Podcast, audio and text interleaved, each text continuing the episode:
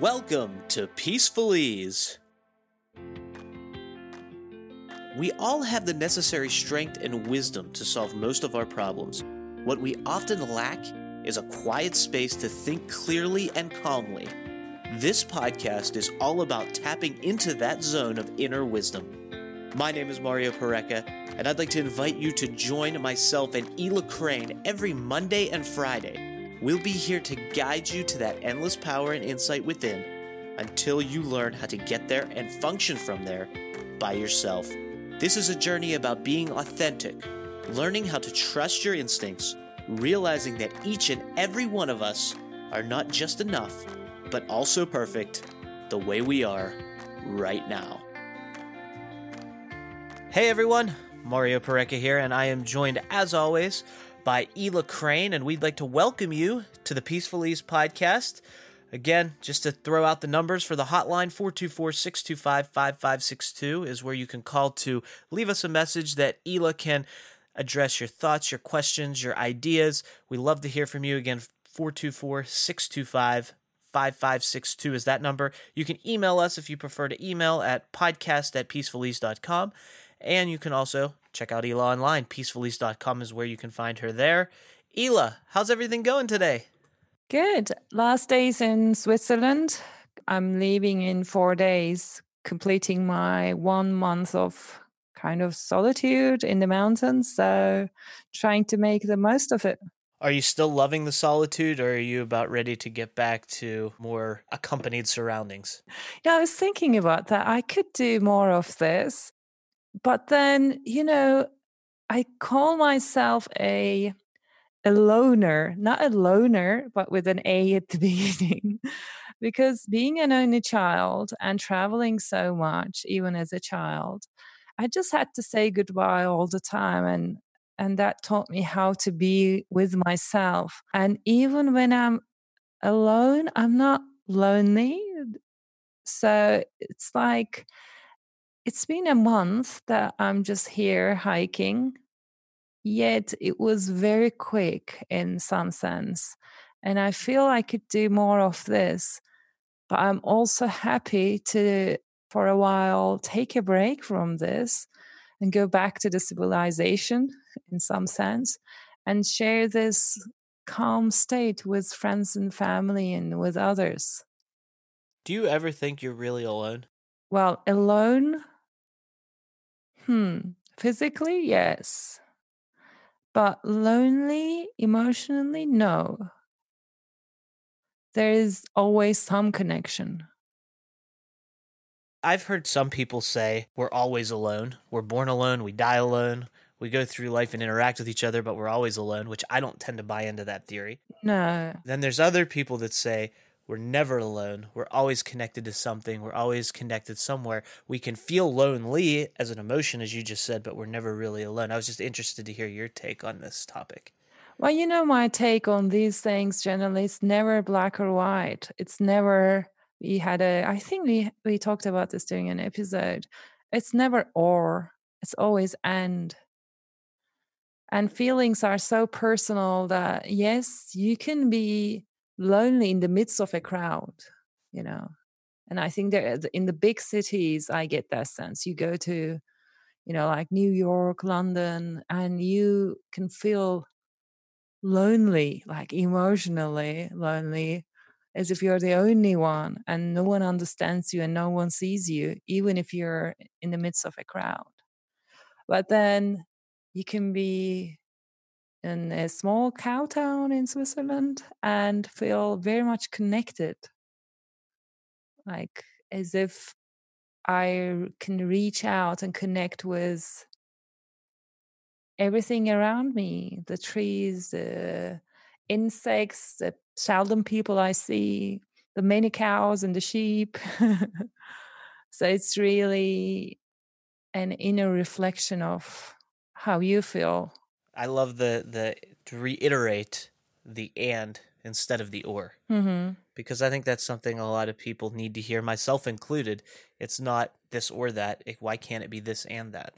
Correct. Yes. So I love that. But I know on this episode, before we get too far off the rails, you have a poem that you'd like to share with us. Mm-hmm. I'd love to hear the poem. I haven't heard it yet. I just know that you said you have a poem that you love. And typically, if there's a poem that you love, it really sparks a lot of deep insight and thought. So I love that too. So I'm just going to turn it over to you and let you read us the poem so that we can hear it and talk about it. Mm-hmm. So this poem is by Derek Walcott. It's called Love After Love. And I think to me, it's a beautiful, beautiful poem about becoming friends with yourself or shaking hands with yourself, which is my passion. So I'll just read it for you. Love after love. The time will come when, with elation, you will greet yourself arriving at your own door, in your own mirror. And each will smile at the other's welcome and say, sit here, eat. You will love again the stranger who was yourself. Give wine, give bread, give back your heart to itself, to the stranger who has loved you all your life, whom you ignored, for another who knows you by heart. Take down the love letters from the bookshelf, the photographs, the desperate notes. Peel your own image from the mirror. Sit. Feast on your life. That's it.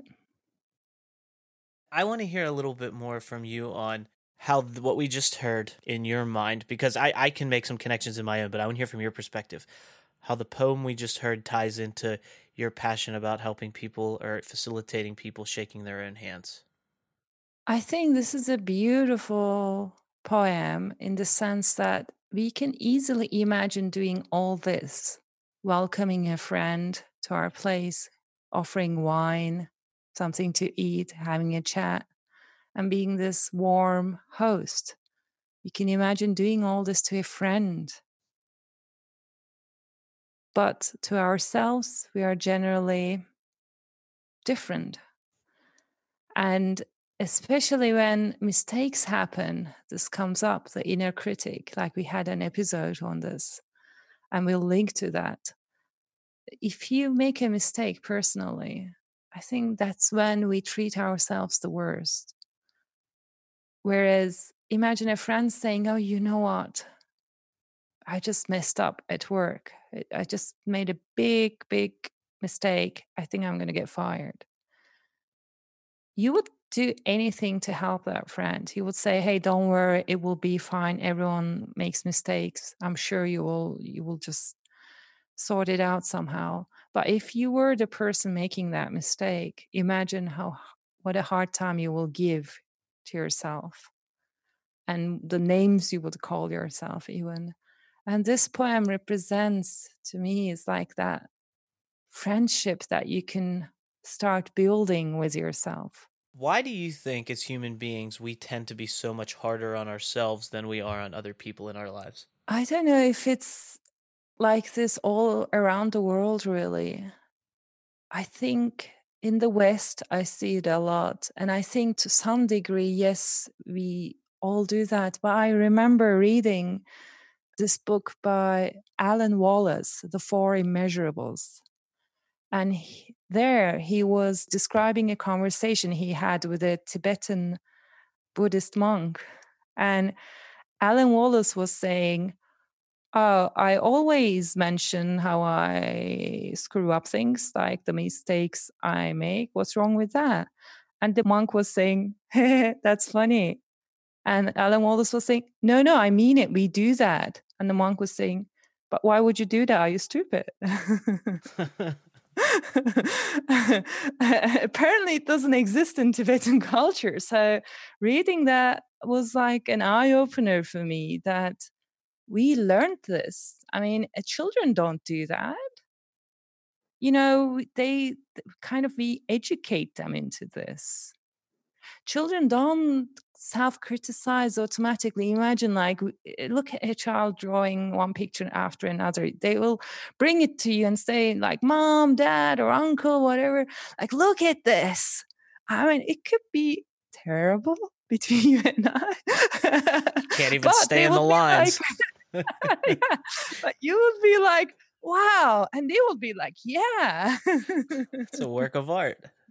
Yeah. yeah. At some point, things change though. Yeah. At some point, we learn from others that, oh, is this painting good enough? This brings up a whole other topic in my mind from the perspective of being here in the West, in Western culture especially. That's something that's happening right now in culture that I see a lot on, on television, on social media, pretty much everywhere you look, is the fact of today's youth. There's one group of people that believes things are great and giving trophies to the tenth place finisher is okay. And then there's the other group that thinks only the winners should get any glory and everyone else should be realistically put in their place. Where do you fall in this question? Because I think this, the way that they're treated, the way that they're rewarded for certain things or not as they get older, has an impact on how we feel about ourselves. Unless we're aware enough to realize that that really doesn't even matter. I'm inherently valuable no matter what. I think in our generation, a lot of people are living an illusion, a golden version of themselves, I call. So they're holding this golden mask in front of their faces that looks absolutely perfect. And inside, they're striving to be that mask, which causes this self-dislike, which turns self-growth into self-punishment and the feelings of not being enough. And people run after this illusion to be that illusion. They reject their current selves. They see themselves as inadequate, not good enough, because they cannot match that perfect illusion they created on social media. And it is the worst punishment you can give yourself, to deny yourself, to reject yourself for who you are, because then you can never be accepted while you're rejecting yourself. Yeah, and to piggyback on that too, you know, especially for kids, I mean, kids, I think that what you just said is so spot on, because when I was growing up, we didn't have social media. I mean, we're on it now and we're so ever connected. But kids today, I see, you know, kids that are three, four, five years old on iPads and phones and playing on different apps and doing different things. And so it seems like the culture and those things are happening so much earlier than they were. So I remember when I was a kid, I would play baseball and I would go out and have fun. And, you know, my dad would come to every game, but he never had an expectation for me. He would practice with me. I would try and play the best that I could, but he never held me to an expectation of, you better perform like this in sports. It mm-hmm. was always, did you have a good time? Did you enjoy the experience? That's the most important thing. And I think that that helped me a lot in my development, because I wasn't the most gifted athlete, and I, but I worked hard and I had fun with it and I loved playing the game. And I just, I did it all the way through high school because I enjoyed the process. But my self-value and worth was never tied to the way that I played. Yeah. So, I mean, I think that that, whether I got the trophy or not, I don't even have a lot of the trophies that I got from anymore. I mean, I don't even know where they went. My mom probably has them somewhere, but I don't even know where they are, because my value was never in those trophies. And so I think that that, for me, was an advantage, especially going into business and becoming an entrepreneur. And I think that, you know, a lot of times when we look at how are we treating the kids, what are they getting? So I don't think personally, when we talk about this self-worth and self-value and trophies or not, I don't think that matters. I think what matters is, how are you showing up to be there to support them, and what value do they feel about themselves from the example that we are showing them? Yes, and that's how I find this poem is so beautiful. Like, even just this line, when will you love again the stranger who's yourself? Because by going after these trophies and awards and the perfect golden image we create on social media, we turn ourselves into strangers. We can't recognize ourselves anymore.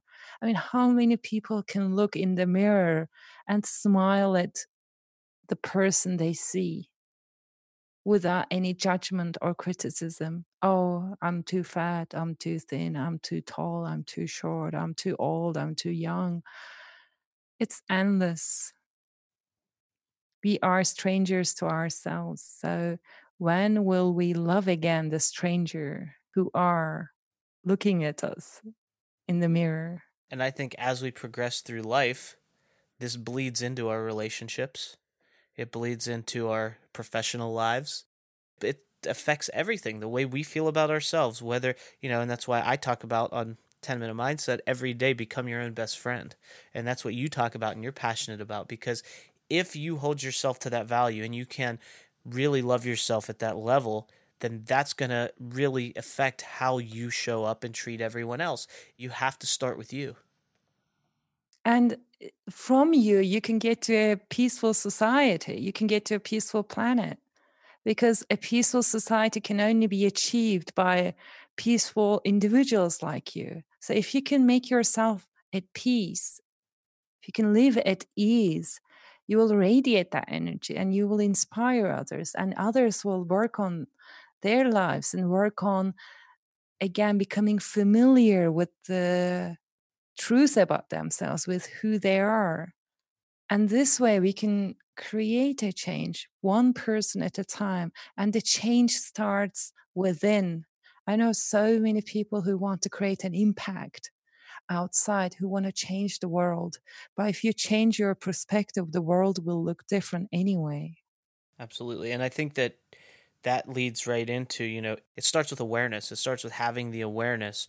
And I think that if you find yourself, even just if you do this internally, you don't have to even outwardly do this, but if you find yourself consistently judging other people, like if someone walks by and you make a snap judgment in your mind about that person, it's says nothing about that person, but it says a lot about how you feel about yourself. Yeah. So if you have that, if you become aware that this is happening, start to think about, how do I really feel about myself? Mm-hmm. How do I really feel on the inside? Why am I projecting this on the other people? And how can I begin to really accept and stop judging myself, so that then I will stop judging other people? Yeah. That's why I say you get to know people when they talk about others, not themselves. That's profound. Say that one more time. You get to know people when they talk about others, not themselves. We all love to talk about ourselves. I know that we all love to, you know, talk, especially when you, if you listen to a lot of podcasts or you talk to other people, people love to show up. And there's nothing wrong with that. You sure. should be proud of yourself. You should tell other people how you can help them and all those things. But that's very, very, that's so true. When you listen to how people talk about other people, mm-hmm. it tells you so much. About the people. Yeah, exactly. Yeah, that's my point. So I would like to leave our listeners with a question today. And the question is, how would your life change if you were more at ease with who you are as a whole? If you stopped editing, wishing, rejecting, denying, or even abusing yourself? How would your life change if you could just say, this whole package is me. This is what I have. And I'm okay with that. Just for a moment, ask yourself and try to feel that ease of acceptance. And just imagine, how would you act differently and what would change in your life from that point? One thing I want to add to that before we go, and this happened, and I've brought this up before, but I'll say it again because it's made such a profound impact in my life, and I still go back to it. When I was a child, from, you know, ever since I can remember up until I was about probably thirteen, fourteen years old, every single night when I would be laying in bed, I would always hear the door crack open, and my dad would peek his head in, and he would always say, "Good night, Mario, you're a miracle. I love you. You can be anything you want to be." And he would go to bed every single night. I heard this, and I'll catch myself today in my mm-hmm. mid thirties at times when I feel like less than or not, looking in the mirror and saying that to myself yeah. again. And that helps me come back to that. So the point is, if you can find, do what the exercise that Ela said, and then have something that can bring you back, that you really believe about yourself, that you love about yourself, whether it's that you're a miracle, you're a loving person, you're fantastic from the inside, whatever it is that you believe, you can have something that can help bring you back, but you have to do what Ela said and really focus and start to believe that change. Start to believe that you are the miracle that you are today as a human being. Beautifully said. Thank you, Mario. Thank you, Ela. It's always so much fun. I want to remind everyone, share with us. Share with us your thoughts, your ideas, your questions at the Peaceful Ease hotline, four two four, six two five, five five six two. That's the number. You can email them to us, podcast at peaceful ease dot com. And you can visit and learn more about Ela and everything that she's up to at peaceful ease dot com. That is her website. Ela, it's always so much fun. I can't wait for the next episode. Thank you again. Thank you. Join us again on the very next episode of the Peaceful Ease Podcast. Thank you for listening to the Peaceful Ease Podcast. If this episode resonated with you, please share it with friends and family members. Remember, the bigger the support, the more fun the journey becomes. If you'd like to get in touch with Ela, you can reach out to her at peaceful ease dot com. And don't forget to subscribe to the podcast so you never miss an episode. Until next time, be kind to yourself.